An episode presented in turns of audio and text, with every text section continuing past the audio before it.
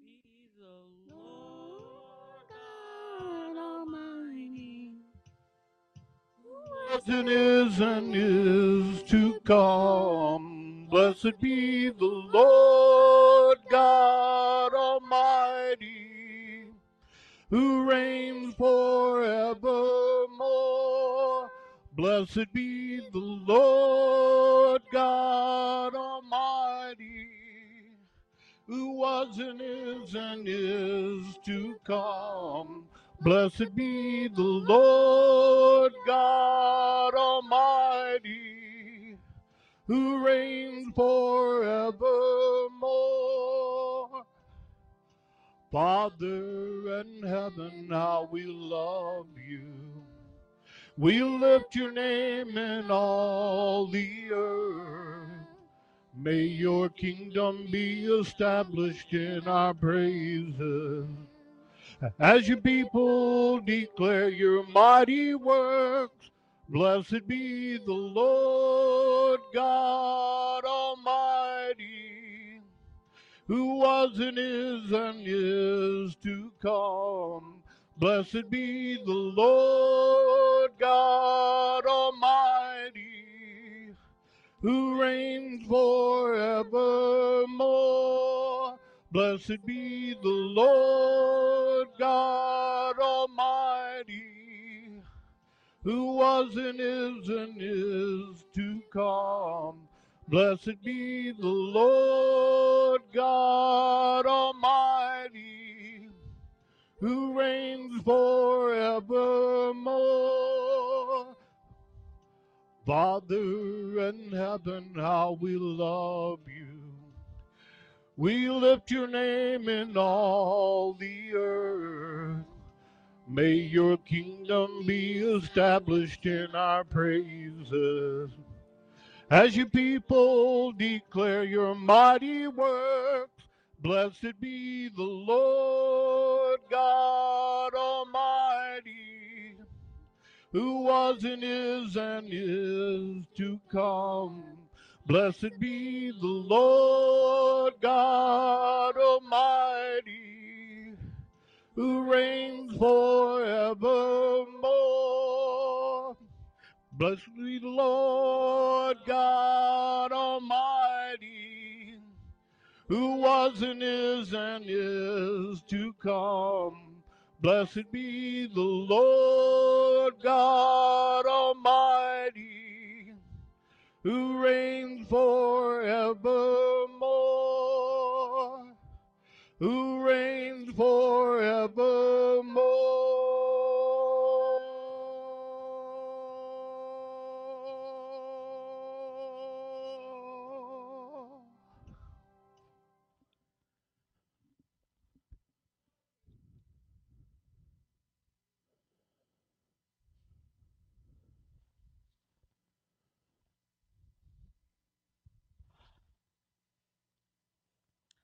Let the love of brethren let the love of the brethren continue. Do not neglect to show hospitalities to strangers, for by this some have entertained angels without knowing it. Remember the prisoners as though in prison with them, and those who are ill treated, since you yourselves also are in the body. Marriage is to be held in high honor among all, and the marriage bed is to be undefiled. For fornicators and adulterers God will judge. Make sure that your character is free from the love of money, being content with what you have, for he himself has said, I will never desert you, nor will I ever forsake you, so that we may confidently say, The Lord is my helper. I will not be afraid. What will man do to me? As we partake of the supper this morning, we get a reminder that God is enthroned above creation, that he is in control of all things, and that he has not forsaken his people. No matter what this world may put before us, God still rules and reigns. And as we celebrate this morning and take the supper, be reminded that this is a reminder that Christ's work is not undone, regardless of what may happen in this world. Now, we have this set up a little bit differently, trying to get everything as simple and safely as possible, but I didn't account for one thing. You guys all sat on the same side of the room. they're mig- they're migrating. It's like like the great herds. so, what I would ask you to do is go by row, partake of both the bread and the juice, just do me a favor. When you grab a wafer, just take a step back, eat it, wait till you're done chewing, and then step forward, grab a cup, take a step back, drink, and then you can put it back on the table and return to your seat. Just go row by row, and that way we'll be simple and safe and respect everybody's distance. Does that make sense? So you guys are on this side, so you have a table. You guys, there's less of you, but you're on this side. If we run out over here, then you can migrate over. Make sense? So let's pray real quick. Again, Lord, we thank you that your work is good and that it perseveres and that you preserve us and uphold us. Lord, we, we forget as we live in this world that you have not forsaken us. As we partake of this reminder this morning, strengthen our faith, strengthen our walk, that no matter what may happen in this world, you have still called us to a life lived in service to you. Never let us forget that and never let us put it aside. It's in Christ's name we pray. Amen. Amen.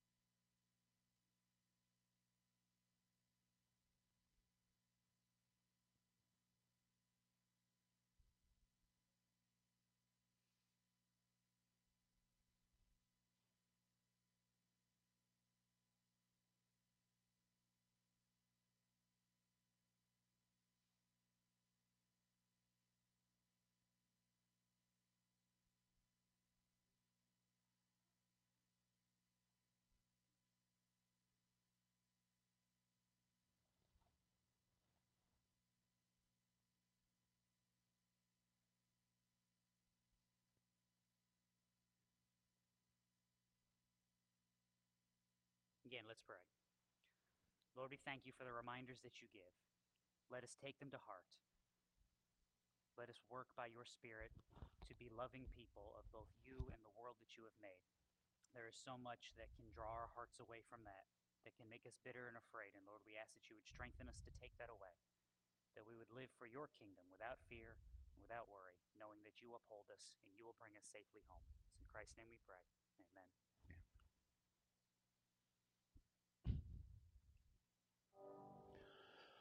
Hail King Jesus. Hail Emmanuel. King of kings, Lord of lords, bright morning star. Throughout all I'm going to praise Him, and forevermore I will reign with Him. All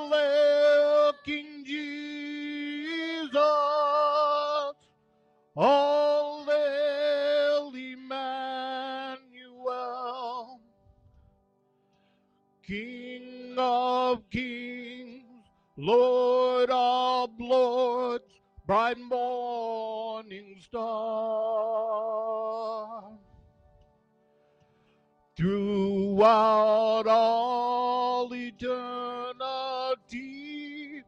I'm going to praise Him, and forevermore I will reign with Him. All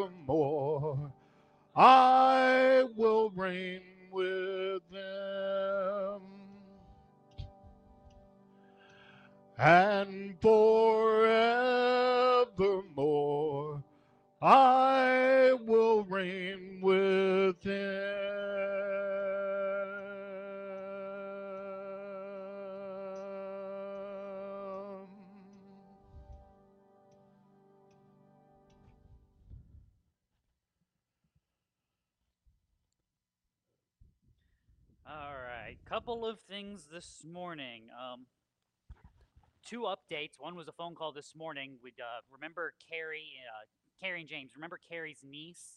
She was going to the hospital with something. Cameron, what was it again? Some blood disorder. So if you'd remember Carrie's niece, I appreciate it. Also remember Mark Leach. He is headed to the hospital right now with something with his back. He went to work last night, was fine, came home, was all right, but now they're running him to the hospital with his back. So there's there is no telling. So if you remember Mark, updates as we get them. If you'll continue to be in prayer for Adi and Vi and the family, they are just kind of continuing as they have been. So when things change, then we'll go with them from there. And you guys should give yourselves a celebratory clap. Do you know why? I didn't say it last Sunday because I wanted to make sure we survived the Sunday because there's always a chance. But last Sunday meant you have survived three years with me. Uh huh. Three. And you are the crazier for it. you're you're still upright. You're still mostly lucid. That's surviving. I said mostly. this now, yeah, yes, we dealt with Jonathan for three years, right? I, I Some days it feels like that, doesn't it? I just realized I put all the information I'm going to need away. That doesn't do me any good. Okay. Um, am I forgetting something else? Yeah, yeah, yeah. Next Sunday is council, and that's right. This morning, see, I, I, um, benevolent fund. We will still take up benevolent fund, but there won't be people at the back. So if you look at that, the clock underneath the clock is where we leave the offering plate there. Um, standing up behind that is an envelope with a B on it. That's for benevolent. If you would like to contribute to our, to our benevolent fund, thank you in advance. Put anything you would like to contribute towards that in that envelope. That way we cannot miss it. Because otherwise it has a tendency we can miss it or you just mark it wrong or you marked it right and we still just didn't see it. So if you just use the big envelope mark with the giant B, then no one would miss it. And again, that goes towards various things. If people need money for food or shelter, we you know, you got hotel rooms, help people with rent and utilities, all sorts of stuff. That's our kind of a running account for that. And yes, council will be next Sunday, which means business meeting after that, and then you guys know how that all works. We'll get you to Costco in time. It'll be all right. All right, last week's uh, great trivia answers are on there. I say trivia; it's not really trivia. It's it's it's a survey. So this week's fun, fun, fun, fun, fun, fun, because they've all not been depressing enough apparently. So, all right, true or false? The Holy Spirit can tell me to do something which is forbidden in the Bible. it's not that the answer was there; it was the tone. No, like, what is wrong with you people? of course not. Okay, this is some good news. Of the people that would identify themselves as evangelical Protestant and go to church, self claimed once a week, 13% of them thought that statement was true. It is sad, but that could be a lot worse. 82% of them thought that statement was false. That's actually fairly encouraging to me because most people have a very low, what we call pneumatology, which is a doctrine of the Holy Spirit. Most people do not understand how he works, what he does, and how this all functions. So I thought that was actually encouraging.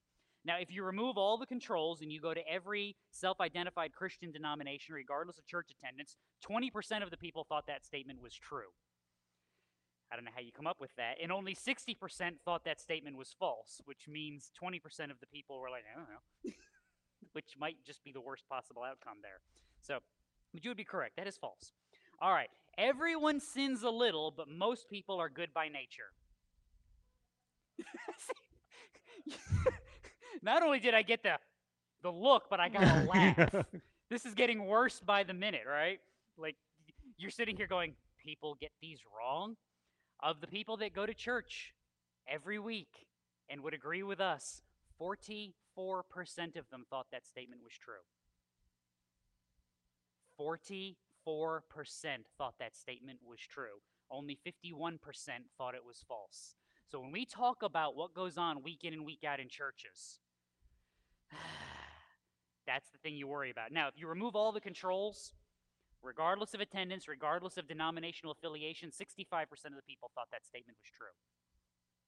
That you can, everybody sins a little, but people are basically good. This is why, again, I love the Ray Comfort videos out in the Santa Monica Pier. Because his first question is, Would you consider yourself to be a good person? And the reason he asks that is, you know what everybody and their uncle says? Yes! Because even if I don't think I'm a good person, I'm going to tell you that I think I'm a good person. Every single time. So, yeah, 65% thought it was true, only 28% thought that was false. When we talk about, so when you wonder why do I do what I do week in and week out and deal with the stuff like we do, it's because the goal of what we're building is not just a simple theology of how to get to heaven. We're trying to build a global Christian worldview, a biblical worldview. The reason why this matters is because we want to be able to apply biblical truth to all of Christian life. All of life. When you're at work, when you're at home, when you're driving in the car, when you're at the doctor's office, how do we evaluate these things biblically? That's the goal. All right, last one. Even the smallest sin deserves eternal damnation. Jonathan's like, yes, this is my question. Yes. There's more smiting. Yeah. it's funny because it's true. You know he's reacting like that. Of those people that go to church every week would agree with us, 52% thought that statement was true. 44% thought that statement was false. They didn't know. Yeah, see? Look at this live math. I, I don't include the don't knows because it's not worth doing the math. Now, here's the real fun part. Remove all the controls, regardless of church attendance, regardless of denominational affiliation. 25% of the people thought that statement was true. 66%, I wonder if it was 66.6%. see, see what I did there? 66% of the people thought that statement was false. So, here's what you here's what you just learned today from this section of the survey. The majority of professed believing Christians sort of have an idea of what the Holy Spirit does. And they have no idea how sin works, what its consequences are, and how how much it affects your daily life day in and day out. Have no earthly idea. So when we talk to people, when we are trying to disciple, when we're trying to encourage people, the people that are on that are on our side have no idea what sin is, what its consequences are, and how much it affects them. We had a phrase on this when when uh, we when we were doing evangelism classes when I was a seminary student. It was in order to get people saved, most of the time we have to first get them lost. And this is what we're talking about: is the majority of people just don't understand their need for God's grace and mercy because they think they're pretty much okay. Now, believe it or not, there's an actual denomination that tries to, cl- well, I can't say denomination. There's a group that would claim itself to be Christian that actually teaches that. no, and I don't have my water cup on me, so you're out of luck. Um, the, the Mormon church would tell you, it's actually in their writings, that you, you do your best and Jesus does the rest. See, when you put it that way, it sounds vulgar, doesn't it? It sounds hateful when you put it that way, but that's literally what these answers are saying. Is I'm pretty good, and sin doesn't really deserve that much judgment. That's what they're saying. Is I do my best, and then Jesus kind of sprinkles a little grace on it, like we're seasoning something, and then we call it a day, and I'm happy. This is the breakdown of Christian theology and worldview. Um, is either Barna or Lifeway. Doesn't matter. They both do the same work. Um, millennial Christians. How many of them? Yeah, so these are your people. You ready? Millennial Christians that claim to follow Scripture. They have a biblical worldview. Guess what the percentage was? It wasn't zero. It was a little higher than zero. It wasn't 13%. It was 2%. Go team. It was 2% of millennial Christians who attend church regularly profess to actually have a biblical worldview. Whoa, no, no, we're not going there. I am not repeating that. Not- because you said anything wrong. Just I'm, I'm just not gonna encourage that. You understand, yeah. So this is this is what you're going against as we go down the generations. Now, keep in mind they they they're counting millennials as people almost my age. I'm gonna be 40 next year. Do you think it gets better as we get younger? No. So as we're going down the de-Christianization of America, answers like this are important because it lets us know what we're up against and what actually people who claim to know this actually know, believe, and live. There are not a whole lot of people on our side here, which is why it's important to remember who is on your side day in and day out. and Why the reminder this morning is what it is, is that God is on his throne. He has not left us, he has not forsaken us, he has not forgotten us, and he will bring about his kingdom when the timing is right. Our call is in the meantime to walk in faithfulness regardless of what happens between now and then, knowing that whatever he sends our way is for the building up of his people, the strengthening of his kingdom. The short way to say that for our good and for his glory. And in the meantime, we just keep going forward. So mm-hmm. most where did that even come from? Was was it mm-hmm. was that your phone? Oh, that's okay. That was almost perfect timing and appropriate. For whom the bell tolls, it tolls for thee. So, all right. If I'm not forgetting anything else, there's your depressing news for the day. We are through 12 questions, which means there's only 23 more to go. So, we're, I'm, I'm having fun going through this. Cameron and I have gone through all of them. If you want to go through all of them, Lifeway, I think, has the results. But go to Ligonier Ministries. You can click on their website and you can add groups, take away groups. So you can see what just Roman Catholics believe, what just Presbyterians believe, if you want to play with it and go from there. It's it's it's sort of uplifting for some groups, and then there's some groups that you look at and go, I can't believe this is so bad. So mm-hmm. if you'd like to be depressed or encouraged, then you know, depending on how you look at it, you can check that out. But in the meantime, we'll just keep going through this because I think this is beneficial for us. One, to see how we're doing. So far, you guys are doing great. I wish you had taken the survey and not these people. but at the same time, I think it's instructive to see what this world actually thinks about and what they really believe. So there you go. With that, all that said, I'm going to stop talking so we can continue to sing.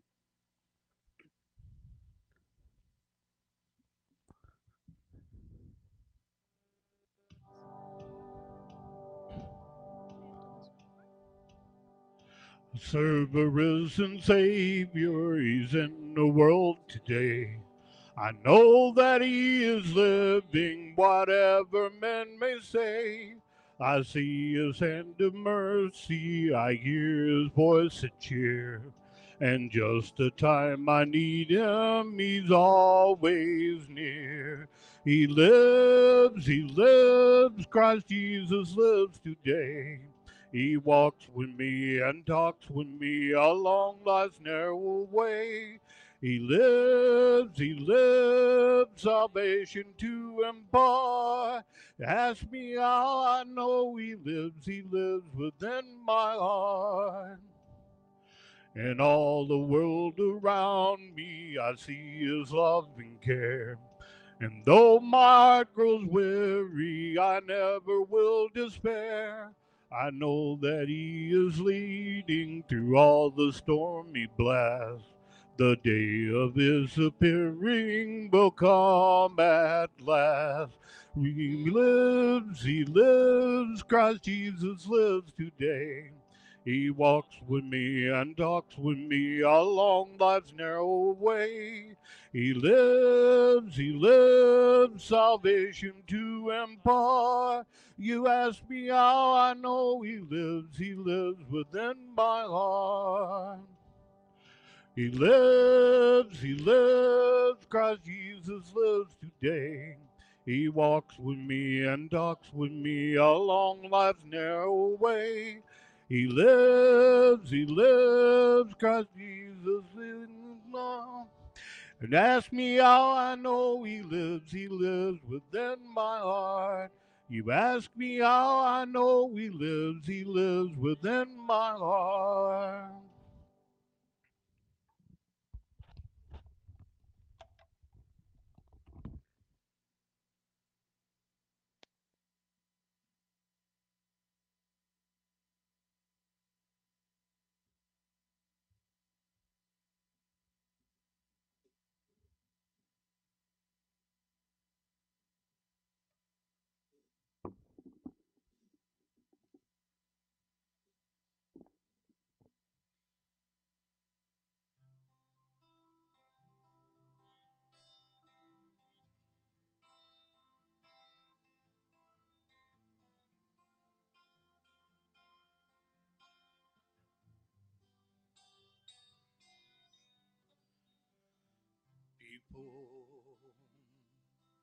Love our Lord, but they don't realize until too late.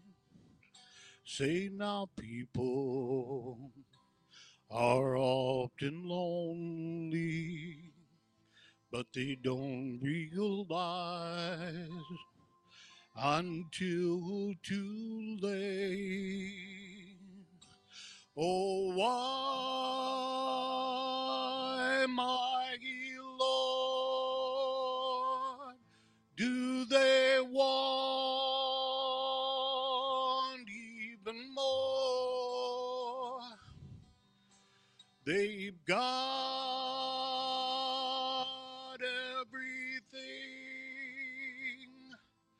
that the earthly can afford, but still they come to the altar to ask for more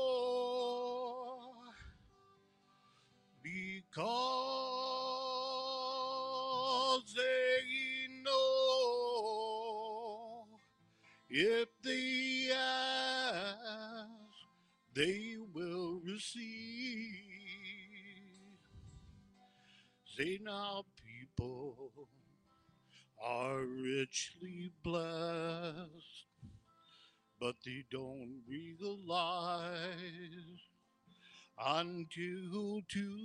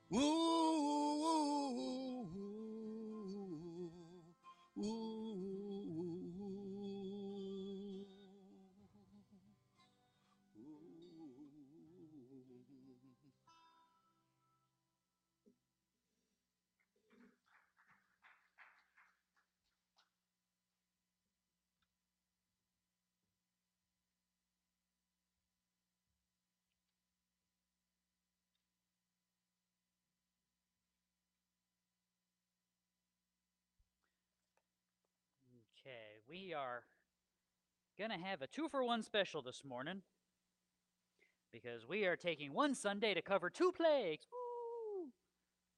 Simply because they're they're similar enough in nature. It's does anybody really want to spend two weeks on bugs? See, neither did I.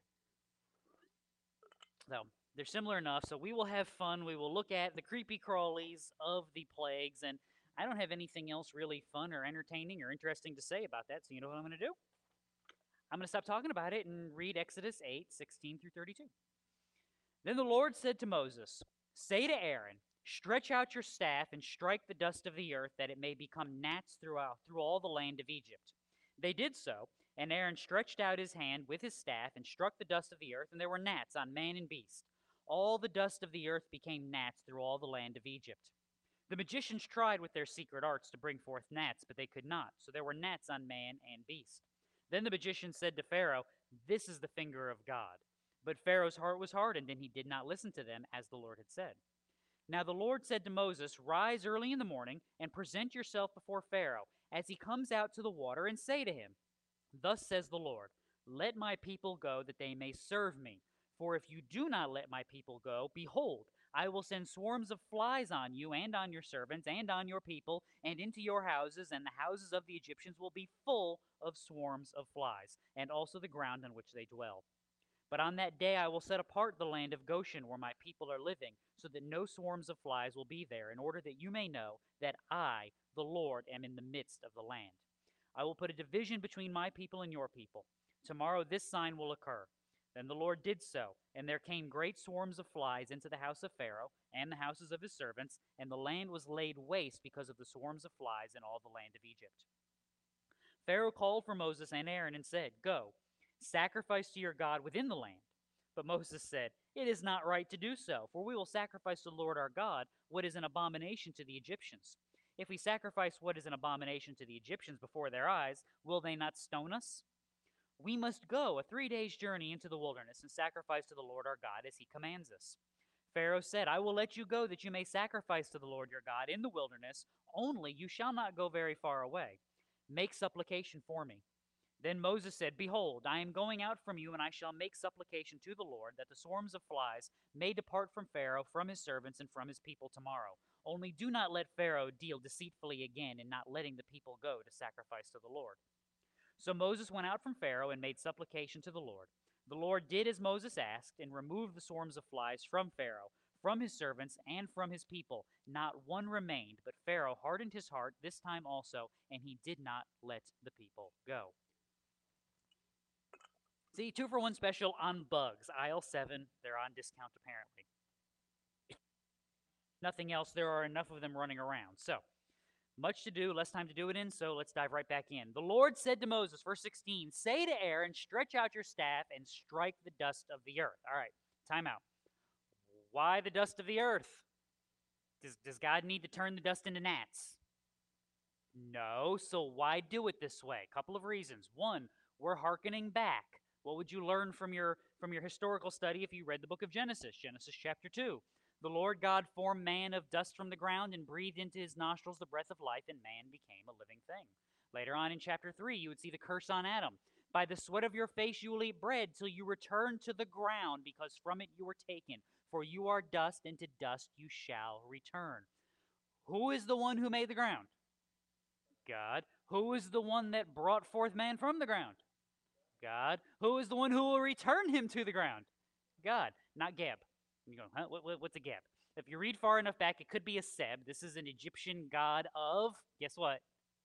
The earth, the ground itself. They have a god for everything. If they don't have a god for it, they have a goddess for it. See how this works? It's beautiful.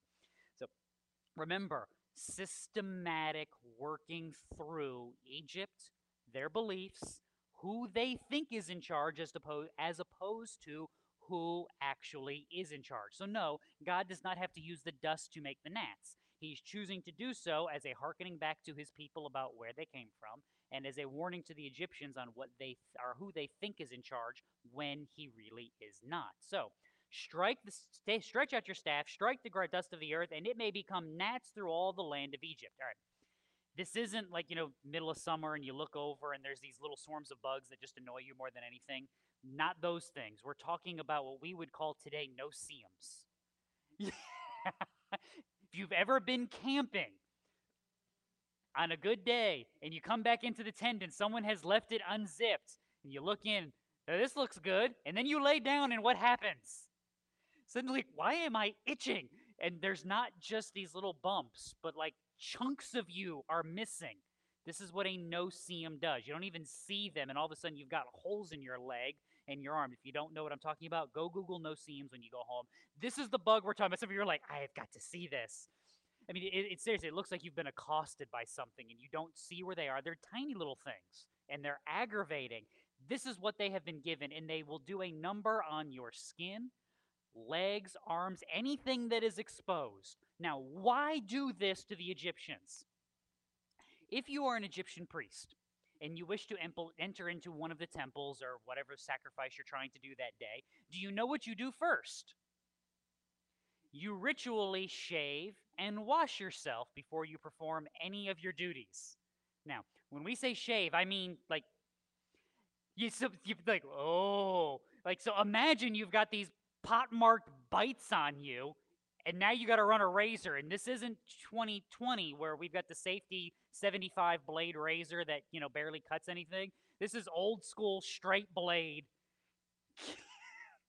Guess what you're doing now?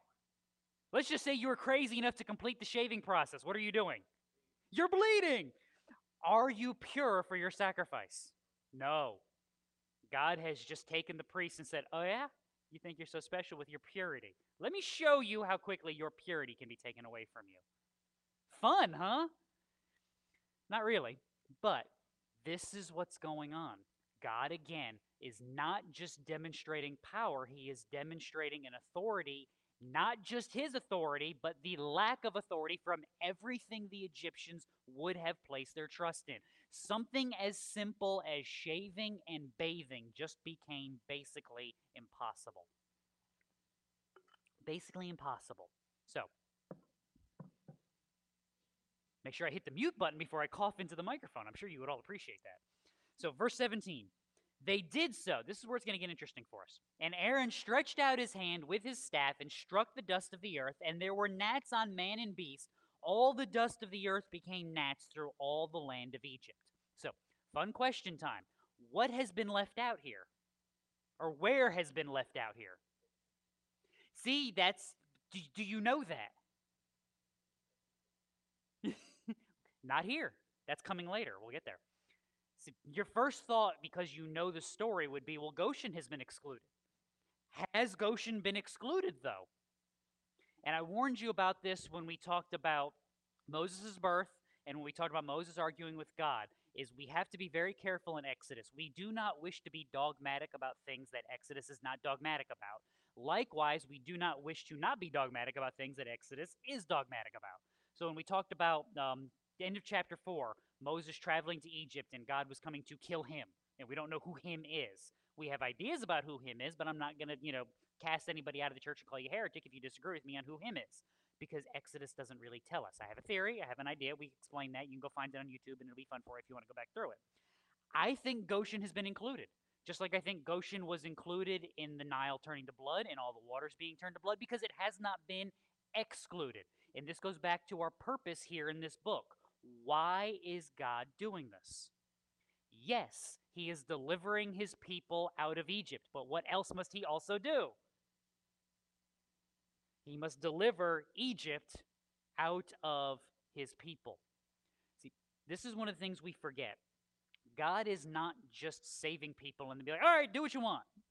No, read Romans 6, it'll do you good. It'll contradict all of that. But rather, he is working, he is purifying, he is strengthening this people, the people that he is calling. So, whereas the priests cannot purify themselves now, God can through removing a desire and a trust in the things of this world, purify his people. You see this in Isaiah 45. Uh, Isaiah tells the people, God speaking, I am the Lord and there is no other. Besides me, there is no God. I will gird you, though you have not known me, that men may know from the rising to the setting of the sun that there is no one besides me. I am the Lord and there is no other. Do you think he means it? He keeps repeating it over and over and over again. The one forming light and creating darkness, causing well being and creating calamity. I am the Lord who does all these things. We don't like that last part, do we? Creating calamity. We've talked about this the last couple of weeks. When a hurricane hits, who sent it? God did.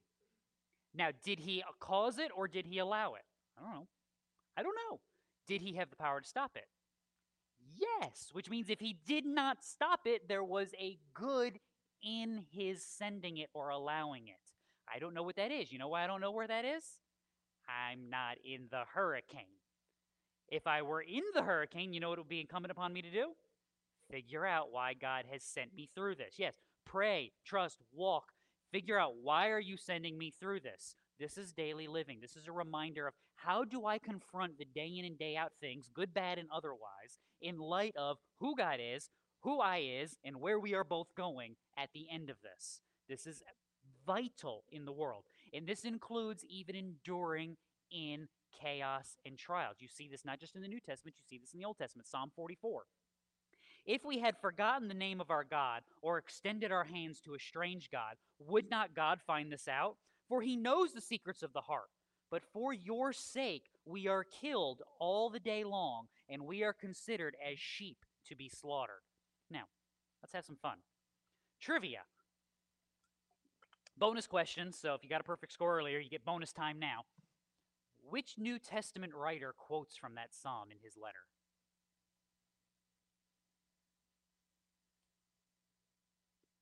See, if nothing else, take a guess. Paul, you are correct. You win no prize because I don't have any prizes. Now, double bonus points. What in what book does he quote it? Think about it. For your sake we are killed all day long. We are considered as sheep to be slaughtered. Help you out. It's Romans. Guess which chapter of Romans? Romans chapter 8. Who thinks they know the next verse? But in all these things we are more than conquerors. Paul quotes from Psalm 44 talking about how God's people are being slaughtered and then immediately says, and in this we overcome. We don't just overcome, we rule, we conquer, we are undefeated. Where does Israel learn this lesson? The plagues of the Exodus. Seeing the work and the power of God, seeing the, pre- the pres- that preserving and persevering work of God. See, you try to put those two words in a sentence together and see how tongue tied you get. Preserving and persevering. Your brain will be like, and that's what happens to mine every week. By seeing it, understanding that they can walk and that he will deliver them in spite of the difficulty they're facing, I think is why Goshen has not been pointed out as being set apart, which is also why it's going to be because we have to demonstrate that God is making a distinction between those who are his people and those who are not his people. Remember our great rules. There are only two types of people in this world. You want me to say it? Remember, those who like Neil Diamond and those who don't. We will not conduct the test to find out which one you are, just because. and you know, you know what the test is. I just won't do it. But in, in all seriousness, you're either in or you're out. And if you don't know what the test is, remind me at the end of the service. I will tell you the Neil Diamond test. It'll be worth it. So, God is going to prove that distinction. Verse 18. The magicians tried with their secret arts to bring forth gnats. All right. Why? Why? I keep asking this question. Like, Aaron stretches out the staff, and the waters of Egypt are turned to blood, and, the, and there's no water to drink because all the water is blood. And the magicians go, Oh, yeah? Dig a well. See, there's water in the well. Watch this blood. See, now that water's blood too. How do you like them apples? Are you dumb or stupid, man? I mean, come on. All right, fine. The, the whole land is full of frogs. Oh, yeah? Release the bag frogs. Look, now there's even more frogs. Like your priests are walking around scraping off bug bites. People are like, think about this. You ever you ever done that stupidity in the woods? Like a mosquito's getting you, and you're you're getting the mosquito, smacking yourself upside the head. Imagine you're you're just walking down the street.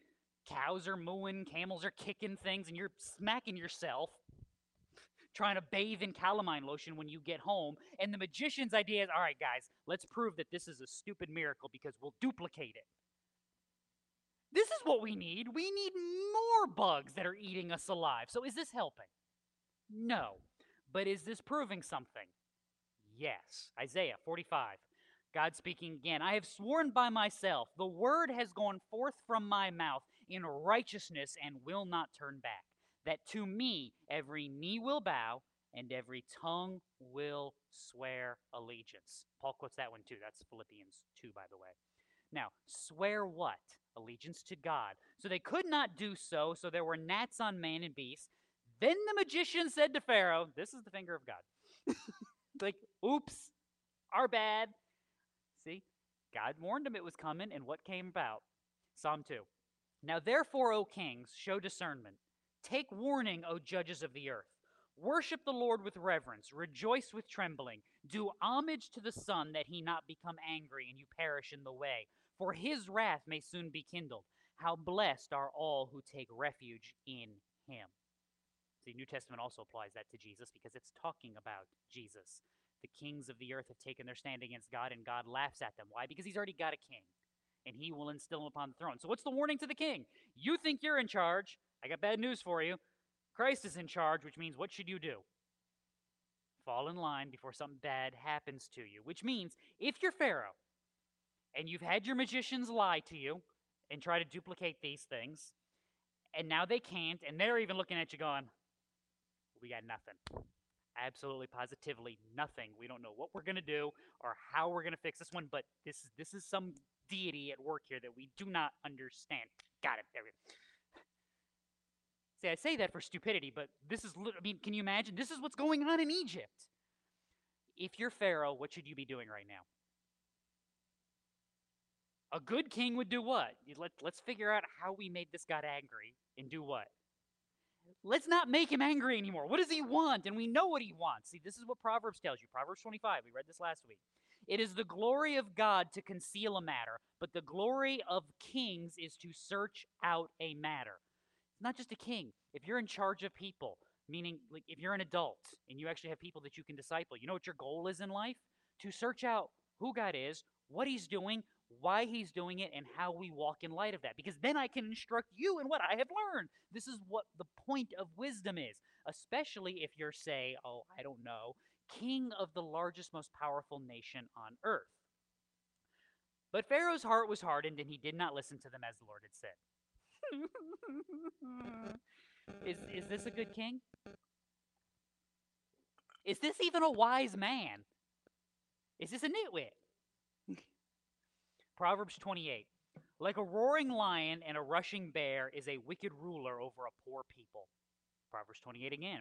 Evil men do not understand justice, but those who seek the Lord understand all things. Now, pointed this out last week. I want to point it out, point it out again this week.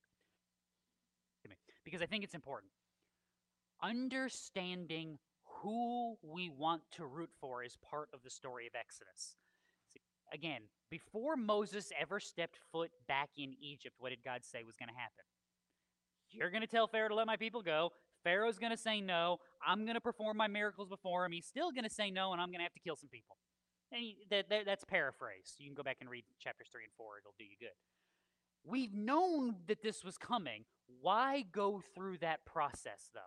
Did God have to go through this process? No. This is the plan that He has laid out. This is the path that God has chosen for what reason. Mentioned part of this is to explain why you want Pharaoh to lose. Sometimes you have to be told who the good guy and the bad guy in the movie is. Especially if you're my wife, who comes in on every movie 45 minutes in and starts asking me 1,700 questions. Like, no! If you want to know, you have to watch it from the beginning. Or the worst is my daughter does this now. I start the movie. We haven't gotten through the opening credits. What's going on yet? You have the same information that I have. I don't know. Women, why do you do that? Next time you have your meeting, figure that out. I always tell my wife that. Next time you go to the women's meeting, tell them this. Never seems to work. So you kind of have that here in Exodus. If you've not read Genesis, if you've not read anything else, and you just come into Exodus blind, you're like, who is this Yahweh dude?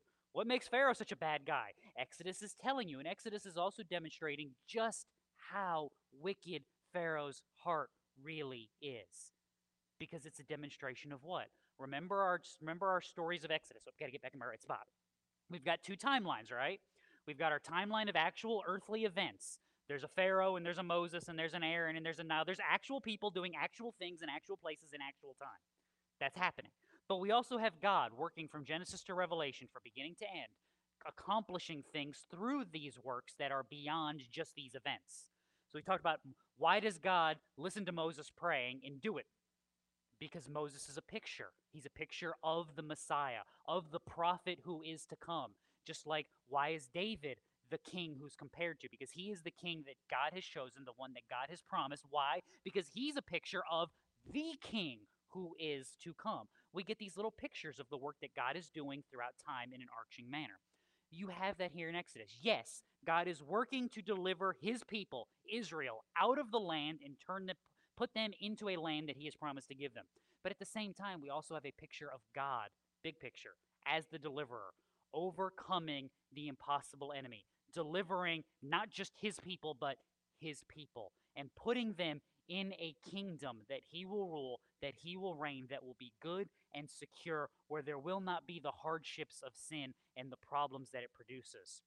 So Pharaoh basically gets to play his role as the nitwit king on behalf of this people in time, but also in big picture, how big is sin? How stubborn is it? How easily is it overcome? And the answer is that it's not. That God can do all of these things, and Pharaoh can just sit there and go, no, like a four year old having a fit. Mm-mm. Mm-mm. Mm-mm. That's what Pharaoh gets to do. And God, in spite of that, will work, will overcome, will conquer, and will rescue his people. This is a this is a this is a redemption tale, not just for Israel then, but for all of God's people. Make that point as we go along. The other reason why this is going to matter is when we actually leave Egypt, and it's coming, I promise. It'll be a few weeks, but we're going to get there. When we actually leave Egypt, remember these lessons because it helps explain some of the laws that God gives the people as they leave and some of the it helps explain some of the regulations that he provides for them and why they do what they do. So remember these things as we get there. So sometimes we just got to tell you the story now so we can finish it later. Verse 20. Now the Lord said to Moses, Rise early in the morning, present yourself before Pharaoh as he comes out to the water, and say to him, Thus says the Lord, Let my people go that they may serve me. All right, round two of the bugs which is really plague number four. Remember that. There'll be a quiz on this later. And I will fail it too, because if you ask me, oh yeah, what's the seventh plague? I don't know. Darkness, hail, it's one of those. Commandments I mostly have, plagues I have no idea. So if you ever want to stump me in trivia, there you go. Why are we going to get Pharaoh? I mean, can't we just wait for him to show up for work that day and bug him at his office? I mean, we could, but we're not going to. Why not? making a point again. Job chapter 6. Oh, that my grief were actually weighed and laid in the balances together with my calamity. For then it would be heavier than the sand of the seas. Therefore my words have become rash. For the arrows of the Almighty are within me. Their poison my spirit drinks. The terrors of God are arrayed against me. Job was doing a really good job of whining, and unfortunately, well, fortunately for Job, that wasn't true. It wasn't true of Job, but you know who it is true of? Pharaoh. We're going to go get him because winter. I mean, think about this. Just imagine you woke up, you had your coffee, you know, you puttered around your kitchen. It's a good morning, sun is rising, everybody's left you alone, everything's quiet. Finish your mug, you put it down, you go upstairs, you go to hop in the shower, and Moses and Aaron show up. That's literally what's just happened to Pharaoh. What's your first thought? It's, do people give me a moment's peace? And the answer is what? No! Why not? The arrows of the Almighty are within me. God wants Pharaoh to feel this. Why? Because he's in rebellion against God. He refuses to listen. He refuses to let the people go. He refuses to see the mighty works of God on display and acknowledge them as coming from the only correct creator. Therefore, I mean, how many of you, when your children didn't listen to you, just kept going, stop doing that, stop doing that, don't do that? Yeah, but but you kept that nice even tone, right? You never, you just, uh, you don't do that. At some point, you did what? Stop it! And then they stop and look at you and like, well, what'd you have to be like that for? These little people are driving me crazy. Welcome to what you're seeing with God. We're going to go get you. You think you're going to have peace doing your ritual bathe in the Nile? no, not even a little bit. Go back to Job again, chapter 7. I, I say my bed will comfort me, my couch will ease my complaint. Then you frighten me with dreams and terrify me with visions. Yes, that's what we're doing.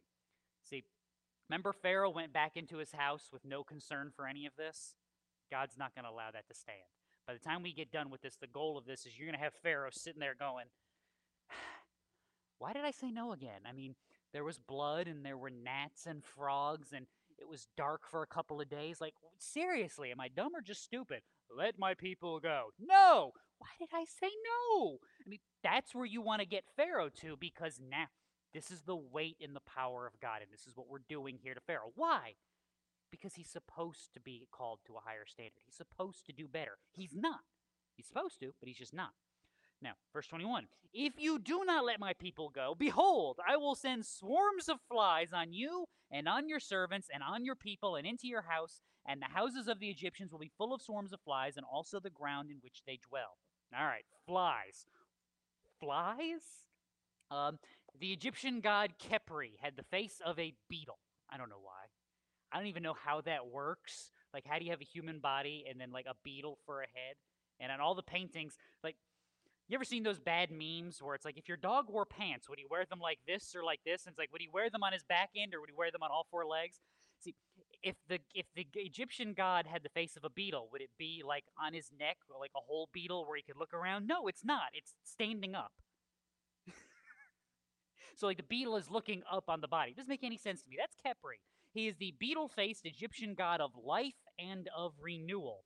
There's also some dealings with some god named Wadjet. If you're looking for a name for grandchildren, there aren't going to be too many Wadjets registered at the kindergarten in five years. So, uh, also Isis, who we'll probably get to in a couple weeks, and a few others when it comes to bugs and life and things like that. Remember, systematically attacking. We have a bad habit of thinking about the wrath of God like your dad driving down the interstate. What are you people doing back there? Stop it. It's not like that. You stop it. It is precise. It is measured. It is worthy, and it is right. So, swarms of flies. Here we go. On that day, verse 22, I will set apart the land of Goshen. Who lives in Goshen? Israelites live in Goshen where my people are living, so that no swarms of flies will be there, in order that you may know that I, the Lord, am in the midst of the land. I will put a division between my people and your people. Tomorrow this sign will occur. That just escalated. Did you catch why this is escalating? Um, go back one verse.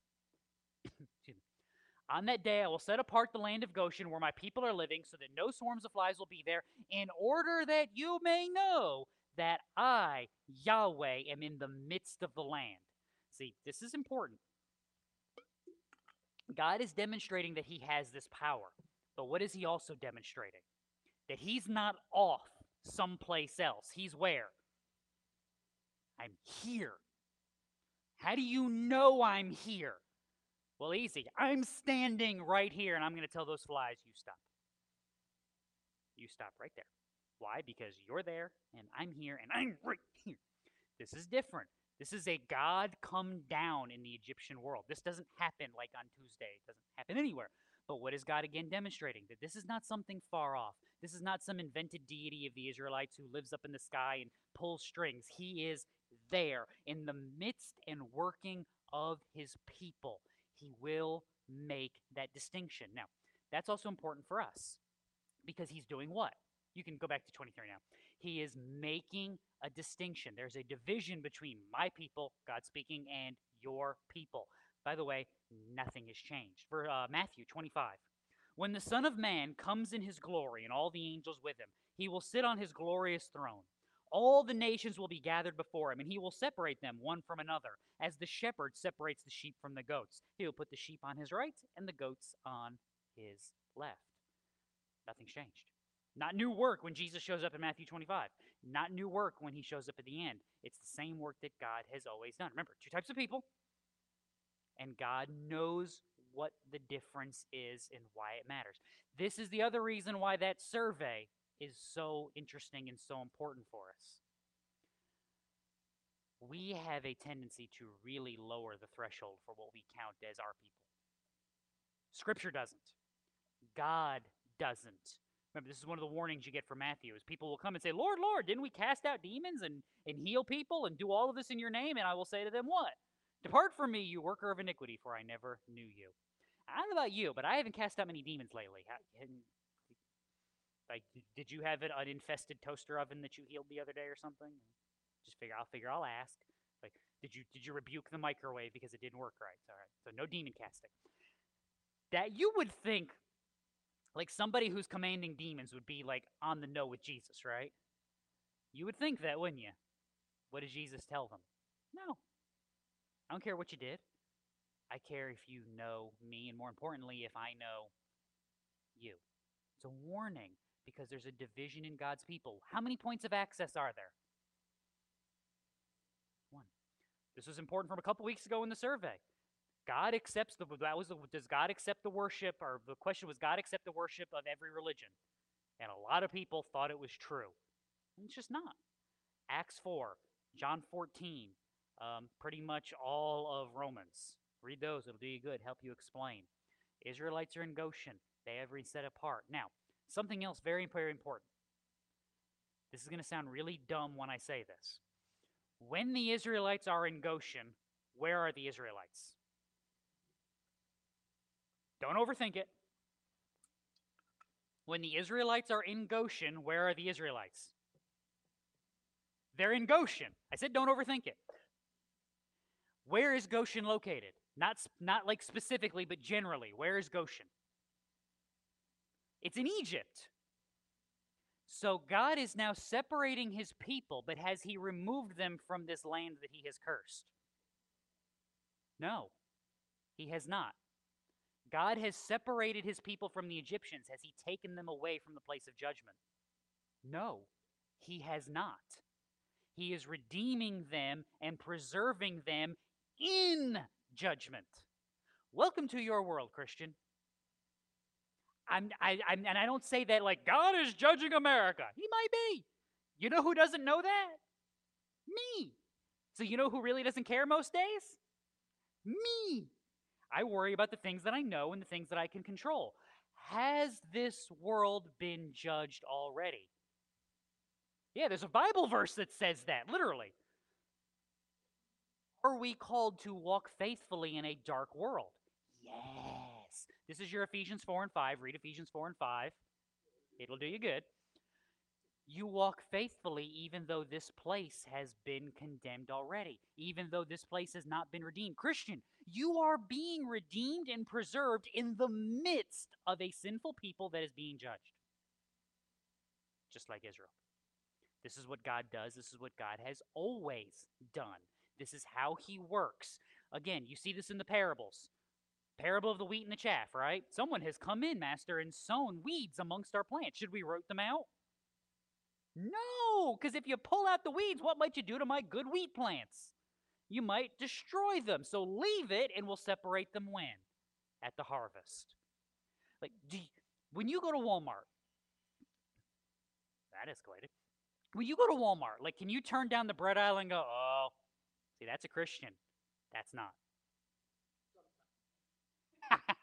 You may think you can. You may do it in your head, but are you always right?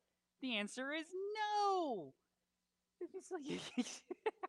I mean, just for fun. I mean, I, he's not here to pick on. That means I can pick on him extra, right? Like on the average day, if I just stuck Daryl in front of you, would you be like, good, godly man walking in faithfulness? No, cut off sleeves, untrimmed beard, tattoos coming out, gonna go get on his Harley. You're like, that's a godly man right there. I mean, this is this is what I get a laugh out of because y- y- do you know who's always the fun one in the room when I go to pastors' meetings? I I pastored in some fundamentalist areas of North Carolina. And whenever there'd be a group of us that get together, there was like half of them I always knew. They were 60 and older. They were about two of me. And you know what they were wearing? A suit, coat, tie. I kid you not, Grover. Can you get more stereotypical than a Baptist minister named Grover? Mowed his yard with a push mower in a tie. Never went out in public without a tie. When he cut the grass on Saturday morning, he did it in pants and a tie. My in law's church had a man that did that. Not, not that long ago.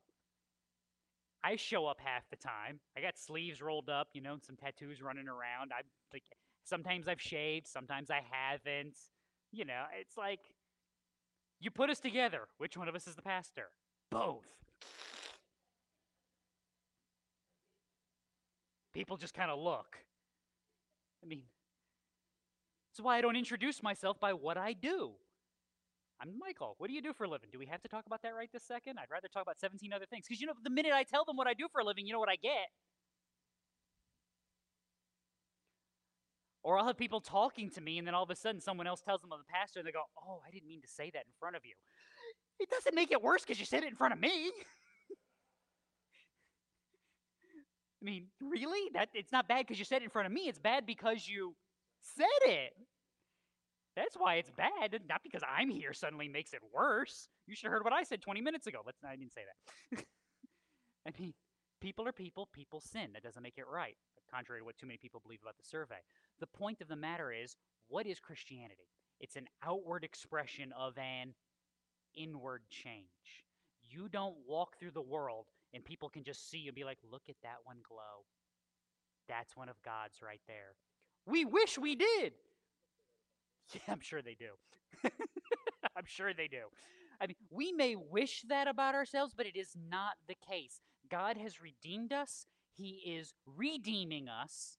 He will complete that work. But in the meantime, you walk in a dark and dying place. And there are aspects of you that are still being shaved, cleaned up, chiseled out, whatever metaphor you would like to use. And we are doing what we do because of who God is and how He has redeemed us by the work of Christ, by the empowering of His Holy Spirit, by the sprinkling and adding of grace that He has given to us. This is not a work of us, it is a work of God. And it is our job to proclaim it because you know how awesome we do it showing it most of the time? Yeah. Some of you are like, I do wonderful when no one's looking.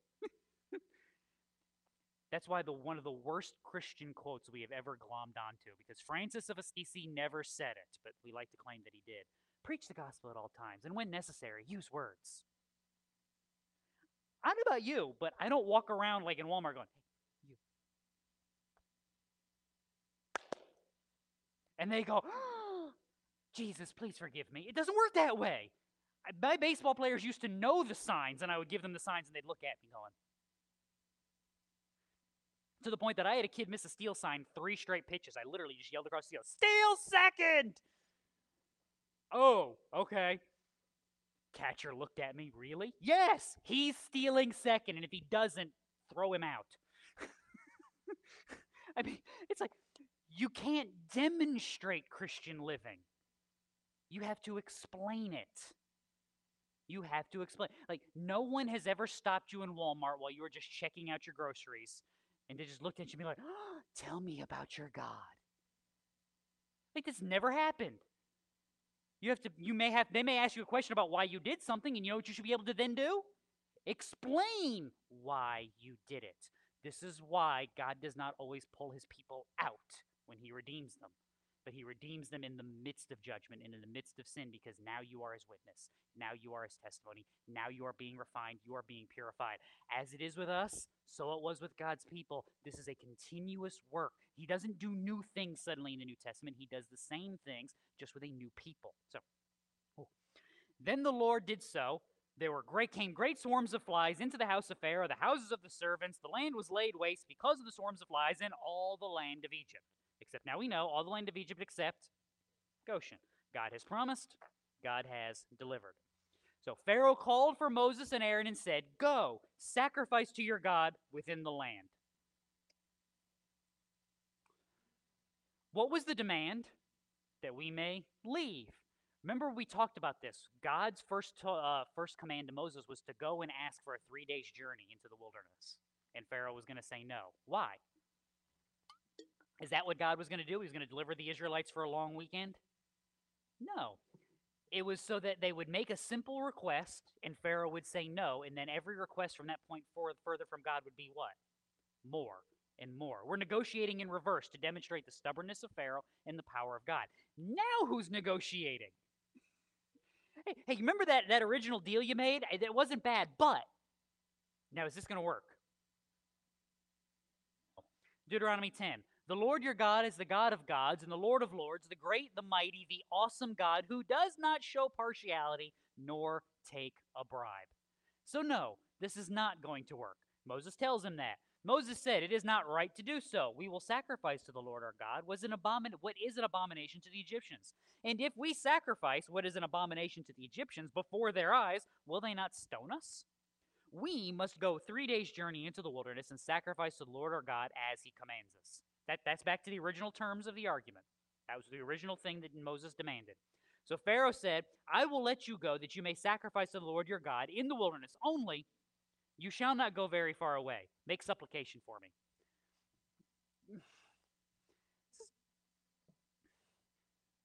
Okay, fine. I'll accept your terms, but be careful and pray for me. Does this connect? Does this make any sense? Like, if you think Moses can pray for you, why are you negotiating, first of all? If you don't actually think that Yahweh is God, why do you need Moses to pray for you? and if both of those things are true, why are you even having this conversation? I think part of the reason he's having this conversation is Pharaoh is sitting on his throne swiping away flies. and Moses is walking in, and this just imagine what this would look like. Are there flies on the Israelites? No. So Moses is walking in, and the flies are doing what? I mean, you, you know, Moses has got that Bee Gees strut going. You should walk like that. It kind of boosts your spirits for about two minutes. People look at you weird Walmart, and then they don't talk to you. See, it's, it's double win. No, what's the problem with this? James chapter 4 gives you a rundown. You ask and you do not receive. Well, why not? Because you ask with wrong motives, so that you may spend it on your pleasures. Uh. When we pray, typically, why do we pray? because we want something. We have Santa Claus theology. There's this great man living in the sky, and what will he do? He will give me things when I ask. That, that's not Jesus, people. That, that's, the, that's the Santa story. That's not how this works. What should be the goal of prayer and the goal of Christian living and the goal of living in general? Should be things like Psalm 37. Delight yourself in the Lord, and he will give you the desires of your heart. Catch that. It's not delight yourself in God and he gives you a bunch of stuff. It's delight yourself in the Lord. If you delight yourself in the Lord, what do you want? I want God. What do I want him to do? I want him to explain himself more. I want to have a deeper fellowship, a deeper connection. I want to have more trust. If I do these things, what will God give me? Those things. Delight yourself in the Lord, and he will give you the desires of your heart, which would be more of himself. Welcome to sanctification. Welcome to why you can say no to sins now that you couldn't say no to 20 years ago. Welcome to why you will say no to sins in 20 years that you cannot say no to today. Growth in sanctification, growth in love and knowledge of God, growth in love for one another. This is how Christian living works. This is the warning. This is what you're not seeing in Pharaoh. You're seeing a an angry, bitter negotiator going, "Now pray for me." then Moses said, "Behold, I am going out from you, and I shall make supplication to the Lord that the swarms of flies may depart from Pharaoh, from his servants, from the people tomorrow. You got to know everybody in the room is going, why not today? Only do not let Pharaoh deal deceitfully again in not letting the people go to sacrifice to the Lord. So Moses may have been born at night, but he was not born last night. So Moses went out from Pharaoh and made supplication to the Lord. The Lord did as Moses asked and removed the swarms of flies from Pharaoh, from his servants, and from his people. Not one remained. Now, again, see what's going on. Again, is Pharaoh a good ruler? No. Is Pharaoh even a smart ruler at this point? No. So this is when you get Top Gun theology. Pharaoh, Pharaoh's in a, in a flat spin. Goose can't eject. It's going to end badly when they hit the bottom. Some of you are like, I can't believe you just said that out loud. Not only did I say it out loud, I made a point to put it in my notes so I'd remember to say it out loud. So that's how bizarre I am. While Pharaoh is failing miserably at every turn, what is God doing? He's delivering. Remember this when the Israelites actually leave. It will help make sense of things. Because if you're an Egyptian and Pharaoh was told, well, when do you want the frogs to go? If you're an Egyptian, when do you want the frogs gone? Now! What did Pharaoh say? Tomorrow. Tomorrow.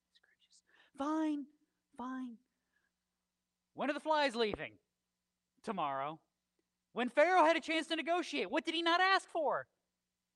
What should you ask for? Get rid of them when? Now, not. Well, they'll leave tomorrow. Oh, good, they'll leave tomorrow. If you're an Egyptian, just living, you know, running your day, growing your crops, making your bread, feeding your family, doing the stuff, whose side are you starting to be on? this Pharaoh dude is killing us. But what is God doing? He's delivering us because this is who God is and what God does. Go back to Job because in the midst of all his whining, what does he say? As for me, I know that my Redeemer lives, and at the last he will take his stand on the earth. Even after my skin is destroyed, from my flesh I will see God. See, this is part of the same warning and the same call. What does God do? God saves and delivers people. This is what Isaiah told the people. Seek the Lord while he may be found. Call upon him while he is near. What was your punchline? What was the purpose of Christ's ministry? Luke, Luke helps you out. He gives you a thesis statement in chapter 19. The Son of Man has come to do what? To seek and to save that which is lost has come to seek and to save that which is lost. God's demonstrating it right here. Verse 32 But Pharaoh hardened his heart this time also. Of course he did. And he did not let the people go. Now, I say, of course he did. Again, are, should we be surprised by this? Hmm. We've been told this is coming. We know how this is going to end. So why are we making the trouble of going through this walk? There are still lessons to be held. There are still things to be taught both for Moses, the Israelites, Pharaoh, the Egyptians, and guess who else? Us. Why write this down? Did you write this down for Israel? No.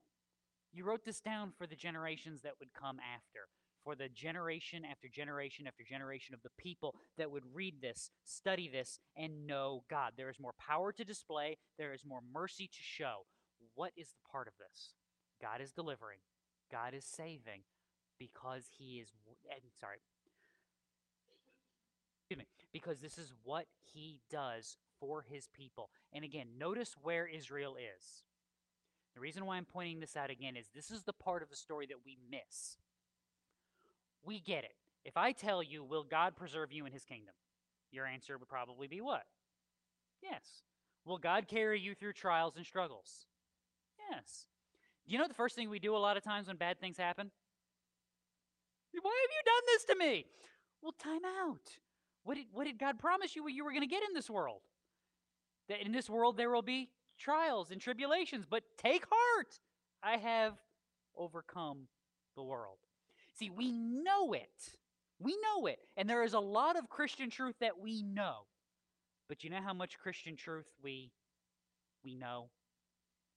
This is why we take the time to go through stuff like this because it's a reminder of how God has worked with his people from time past. It is a reminder of what he has always done and what he is still doing. Our goal in Christian living is not to be able to go, yeah, I know that, and that's why I can explain it to you. I want us to walk it, to live it, to know it, and to know it so that we can walk and we can explain and we can be blessed and glorified. And keep in mind what I'm saying. Christian, you have been blessed beyond measure this year. Did you know that? We don't think like that all the time. We look at lost jobs and you know lost freedoms and things that have been taken away and we go this is a nation under judgment and it's getting worse and this survey is just making me even more depressed. I don't know what's going on. Time out every last one of those things that I've mentioned. Are any of them fun? No. You know what they all are for the believer? They're the blessings of God because they refine, they purify, they test, they strengthen, and they solidify us at His throne. You want to talk about purity for the church? I mentioned this before. I'll mention again. I saw this survey when all this started back in March they uh, IBSA put this in one of their little newsletter things that 60% of Illinois pastors thought their churches would grow as a result of this. And Cameron will, will vouch for me. I read that went, these people have lost their minds. They've lost their minds. But that, see, that's a lie we tell ourselves from the perspective of the world. That was my thought. I thought the exact opposite. And you know what? We found out a couple of months into this in the middle of July, they did another survey. 50% of regular churchgoers had streamed exactly zero services since their churches had gone online. Zero, which means half of the people in the churches went home and didn't do a thing when it came to church. And you know how many of the churches in Illinois went to online services? About 98% of them offered an online service of some kind. And half the people went, We're good. We don't need this. We're good. We got this. That's not good. Lifeway is thinking that up to 20 to 30% of churches will never recover. They just won't recover. Bills are too much. They can't pay the utilities. They can't pay for the things they were doing. They're, they're just done. Every church is going to have to answer a lot of questions. Why? Because we're being purified, we're being refined. What have we lost? If you could walk away in April never come back and not even be bothered. What does that say about you? Exactly. Now, again, was there a sign on that person? Like, were they sitting over in the seat? Like, nobody sits here, so I'll use these chairs. I'm not picking anybody. Like, could we look at this? Well, you could just tell they didn't have the right glow. The answer was no. How did we know they went out from us? Because they actually did what? They went out. They, they actually left. And for us, that should be a blessing because now we know we know. Because if you can walk through the midst of all of this and still follow after Christ, you can walk through a lot. That's good. It's a strengthening, it's a refining. We don't think like this day in and day out. When I say we, I mean me too. This is not a you people need to do better. This is a oh, we need to apply the deep truths of Scripture better. This is, again, forming a worldview so that we know and we understand who God is and what He's doing. We don't think like this day in and day out, but this is what we're called to do. This is why I read what I read for communion, because it's God demonstrating that He has not left us. He has given us a reminder so that as we partake, time in and time out, we are reminded that Jesus has done this. Jesus has redeemed. He has paid my penalty, and He is coming back for me one day. And if He doesn't come back before I leave this place, I will leave this place with joy and memorial because I will have been redeemed from the midst of it. And I can rejoice and I can walk and I can celebrate. Let's pray. Again, Lord, we say thank you for all that you have done, for all that you are, for the strengthening that you give us, for the purification that you do. We ask, Lord, that you would continue to do that work and that, Lord, you would open our eyes to see it. That what we do not know of you, that you would instruct us. And what we have not internalized about you, Lord, that you would give it to us. That the strength we do not possess, you would provide. And the wisdom we do not walk in, that you would, that you would show. That we would be your people, faithfully knowing, faithfully walking, faithfully proclaiming. It's in Christ's name we pray. Amen.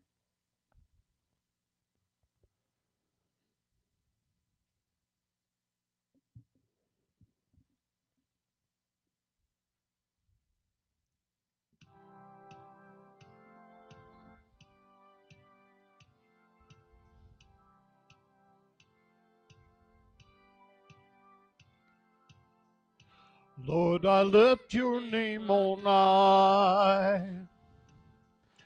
Lord, I love to sing your praises. I'm so glad you're in my life. I'm so glad you came to save us. You came from heaven to earth to show the way from the earth to the cross, my debt to pay. From the cross to the grave, from the grave to the sky. Lord, I lift your name on high. Lord, I lift your name on high. Lord, I love to sing your praises.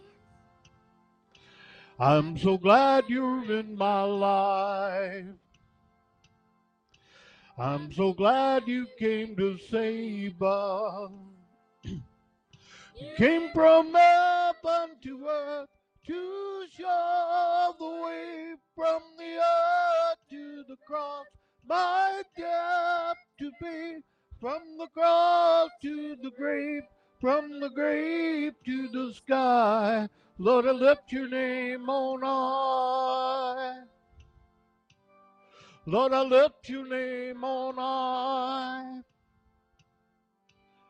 Lord, I lift your name on high.